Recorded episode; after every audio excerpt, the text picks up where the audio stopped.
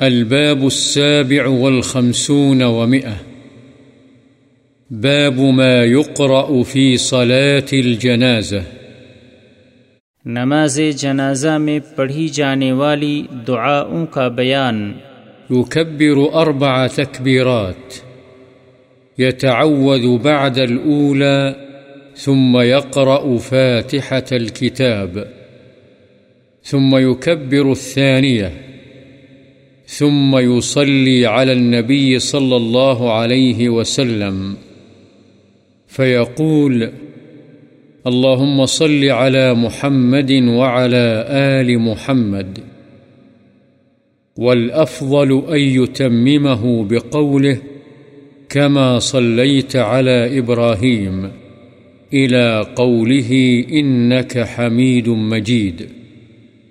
ولا يفعل ما يفعله كثير من العوام من قراءتهم إن الله وملائكته يصلون على النبي الآية فإنه لا تصح صلاته إذا اقتصر عليه ثم يكبر الثالثة ويدعو للميت وللمسلمين بما سنذكره من الأحاديث إن شاء الله تعالى.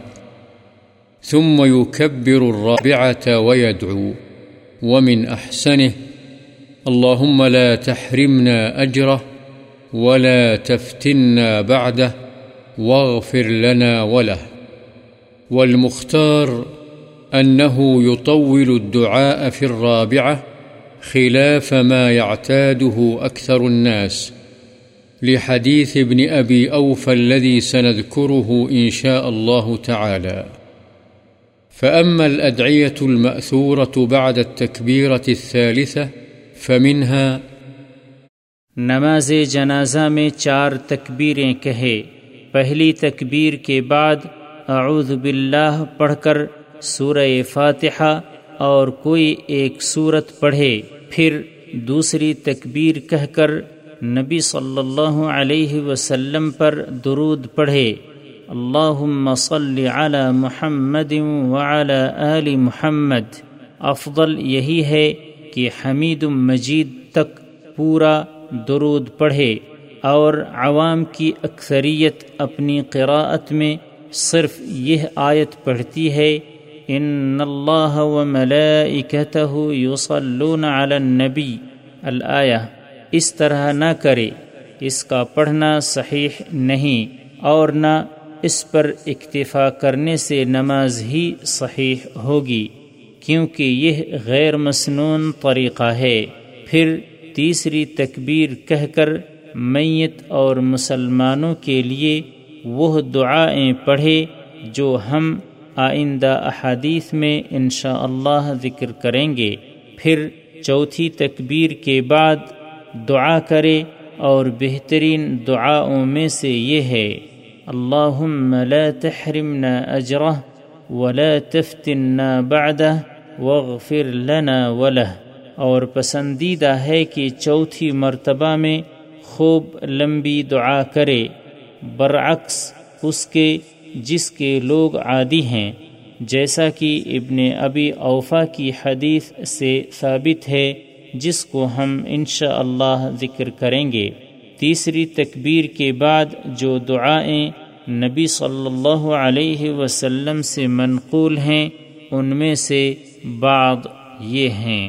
عن ابی عبد الرحمن عوف بن مالك رضي الله عنه قال صلى رسول الله صلى الله عليه وسلم على جنازة فحفظت من دعائه وهو يقول، اللهم اغفر له وارحمه وعافه واعف عنه وأكرم نزله ووسع مدخله واغسله بالماء والثلج والبرد ونقه من الخطايا كما نقيت الثوب الأبيض من الدنس. وأبدله دارا خيرا من داره، وأهلا خيرا من أهله، وزوجا خيرا من زوجه، وأدخله الجنة، وأعذه من عذاب القبر، ومن عذاب النار.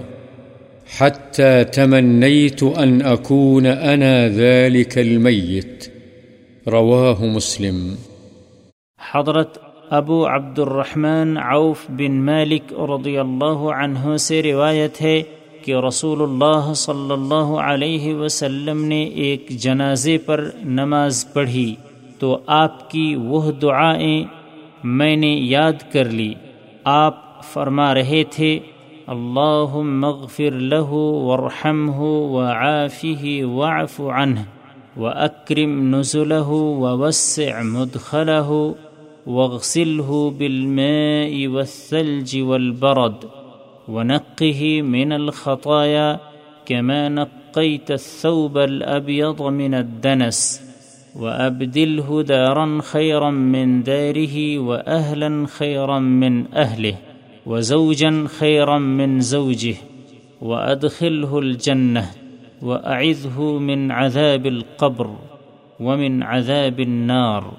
يعني اے اللہ، اس کو بخش دے، اس پر رحم فرما، اس کو عذاب سے عافیت دے اور اس کو معاف کر دے۔ اس کی مہمان نوازی اچھی کر، اس کی قبر فراخ کر دے۔ اس کو پانی، برف اور اولوں کے ساتھ دھو دے۔ اس کو گناہوں سے اس طرح صاف کر دے۔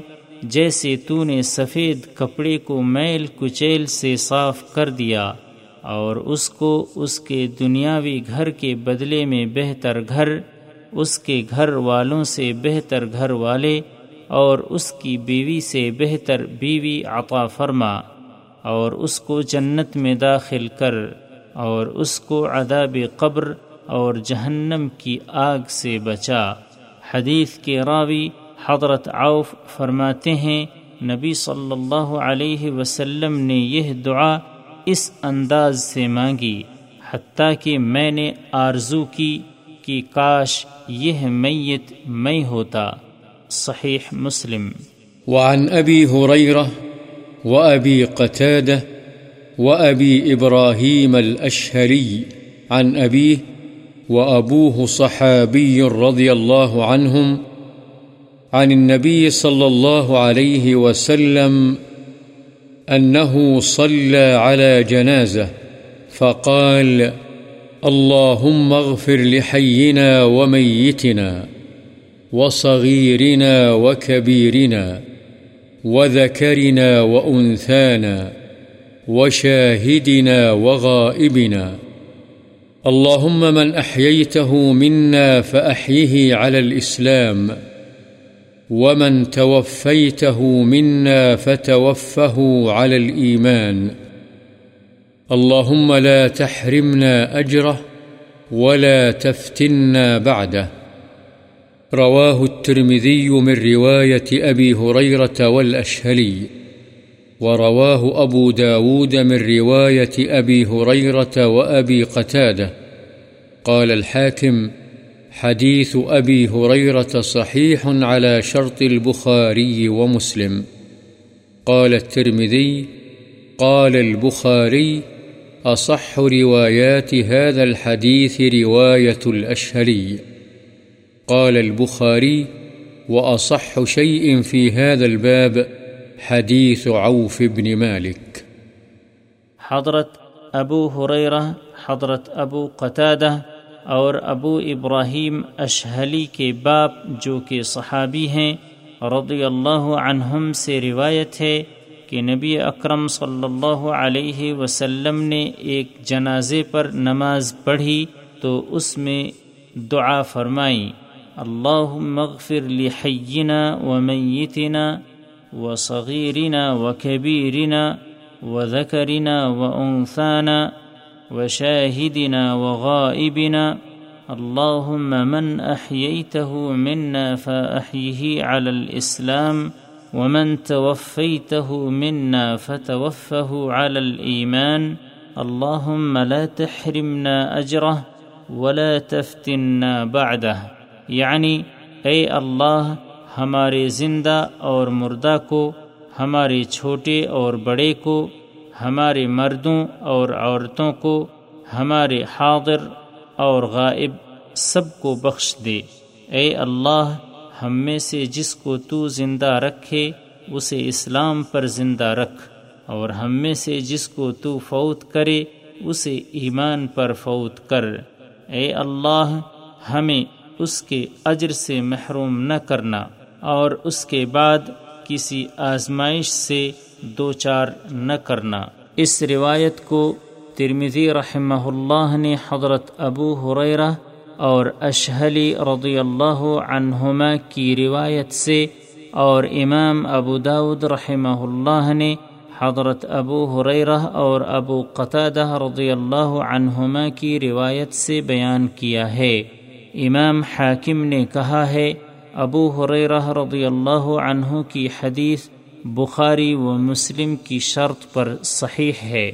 امام ترمزی رحمہ اللہ نے کہا ہے کہ امام بخاری رحمہ اللہ نے فرمایا، اس حدیث کی روایات میں اشہلی کی روایت سب سے زیادہ صحیح ہے اور اس باب میں سب سے زیادہ صحیح عوف ابن مالک کی حدیث ہے۔ وعن أبي هريرة رضي الله عنه قال سمعت رسول الله صلى الله عليه وسلم يقول، إذا صليتم على الميت فأخلصوا له الدعاء. رواه أبو داود. حضرت ابو حریرہ رضی اللہ عنہ سے روایت ہے کہ میں نے رسول اللہ صلی اللہ علیہ وسلم کو فرماتے ہوئے سنا، جب تم میت پر نماز پڑھو تو خلوص کے ساتھ اس کے لیے دعا کرو، ابو داود وعنه رضي الله عنه عن النبي صلى الله عليه وسلم في الصلاة على الجنازة اللهم أنت ربها وأنت خلقتها وأنت هديتها للإسلام وأنت قبضت روحها وأنت أعلم بسرها وعلانيتها. جئناك شفعاء له، فاغفر له. رواه أبو داود. قال الألباني انظر ضعيف سنن أبي داود. ولفظه هناك جئناك شفعاء، فاغفر له. حضرت ابو حریرہ رضی اللہ عنہ ہی سے روایت ہے کہ نبی صلی اللہ علیہ وسلم نے جنازے پر نماز میں یہ دعا پڑھی، اللہم انت ربها وانت خلقتها وانت هديتها للإسلام وانت قبضت روحها وأنت أعلم بسرها وعلانيتها جئناك شفعاء له فاغفر له یعنی اے اللہ، تو ہی اس کا رب ہے، تو ہی نے اسے پیدا فرمایا، تو ہی نے اسے اسلام کی ہدایت و توفیق دی، اور تو ہی نے اس کی روح قبض فرمائی، اور تو ہی اس کے پوشیدہ اور ظاہر اعمال کو سب سے زیادہ جانتا ہے۔ ہم تیرے پاس اس کے سفارشی بن کر آئے ہیں، پس تو اس کو بخش دے۔ ابو داود وعن واثلة بن الأسقع رضي الله عنه قال، صلى بنا رسول الله صلى الله عليه وسلم على رجل من المسلمين، فسمعته يقول، اللهم إن فلان ابن فلان في ذمتك، وحل بجوارك، فقه فتنة القبر وعذاب النار. وأنت أهل الوفاء والحمد. اللهم فاغفر له وارحمه إنك أنت الغفور الرحيم. رواه أبو داود حضرت واثلہ بن اسقع رضی اللہ عنہ سے روایت ہے کہ ہمیں رسول اللہ صلی اللہ علیہ وسلم نے ایک مسلمان آدمی کی نماز جنازہ پڑھائی۔ میں نے آپ کو یہ پڑھتے ہوئے سنا، اللہم ان فلان ابن فلان فی ذمتک وحبل جوارک فقہ فتنة القبر وعذاب النار وأنت أهل الوفاء والحمد اللهم فاغفر له وارحمه إنك أنت الغفور الرحيم یعنی اے اللہ، فلاں بن فلاں تیری امان میں اور تیری حفاظت کی پناہ میں ہے، تو اس کو قبر کی آزمائش اور جہنم کے عذاب سے بچا۔ تو وعدے کو پورا کرنے والا اور تعریف کے لائق ہے۔ اے اللہ، تو اس کو بخش دے اور اس پر رحم فرما۔ بے شک تو بہت بخشنے والا نہایت مہربان ہے۔ ابو داود وعن عبد الله بن أوفى رضي الله عنهما أنه كبر على جنازة ابنة له أربع تكبيرات، فقام بعد الرابعة كقدر ما بين التكبيرتين يستغفر لها ويدعو. ثم قال كان رسول الله صلى الله عليه وسلم يصنع هكذا. وفي رواية كبر أربعا فمكث ساعة حتى ظننت أنه سيكبر خمسا ثم سلم عن يمينه وعن شماله فلما انصرف قلنا له ما هذا فقال إني لا أزيدكم على ما رأيت رسول الله صلى الله عليه وسلم يصنع أو هكذا صنع رسول الله صلى الله عليه وسلم. رواه الحاكم وقال حديث صحيح. قال الألباني قلت فيه نظر، فراجع له أحكام الجنائز. حضرت عبداللہ بن ابی اوفا رضی اللہ عنہما سے روایت ہے کہ انہوں نے اپنی بیٹی کے جنازے پر چار تکبیریں کہیں۔ چوتھی تکبیر کے بعد اتنی دیر کھڑے رہے جتنا دو تکبیروں کے درمیان وقفہ ہوتا ہے۔ اس میں فوت شدہ بیٹی کے لیے مغفرت طلب کرتے اور دعا کرتے رہے۔ پھر فرمایا، رسول اللہ صلی اللہ علیہ وسلم اسی طرح کیا کرتے تھے۔ ایک اور روایت میں ہے انہوں نے چار تکبیریں کہیں، پھر کچھ دیر ٹھہرے رہے۔ یہاں تک کہ میں نے گمان کیا کہ وہ پانچویں تکبیر کہیں گے۔ پھر انہوں نے دائیں اور بائیں سلام پھیر دیا۔ جب وہ فارغ ہوئے تو ہم نے ان سے کہا، یہ کیا بات ہے؟ تو عبداللہ بن ابی اوفا نے فرمایا، میں تمہارے سامنے اس سے زیادہ نہیں کروں گا جو میں نے رسول اللہ صلی اللہ علیہ وسلم کو کرتے ہوئے دیکھا، یا یہ فرمایا، رسول اللہ صلی اللہ علیہ وسلم نے اسی طرح کیا۔ اسے حاکم نے روایت کیا ہے اور کہا ہے، یہ حدیث صحیح ہے۔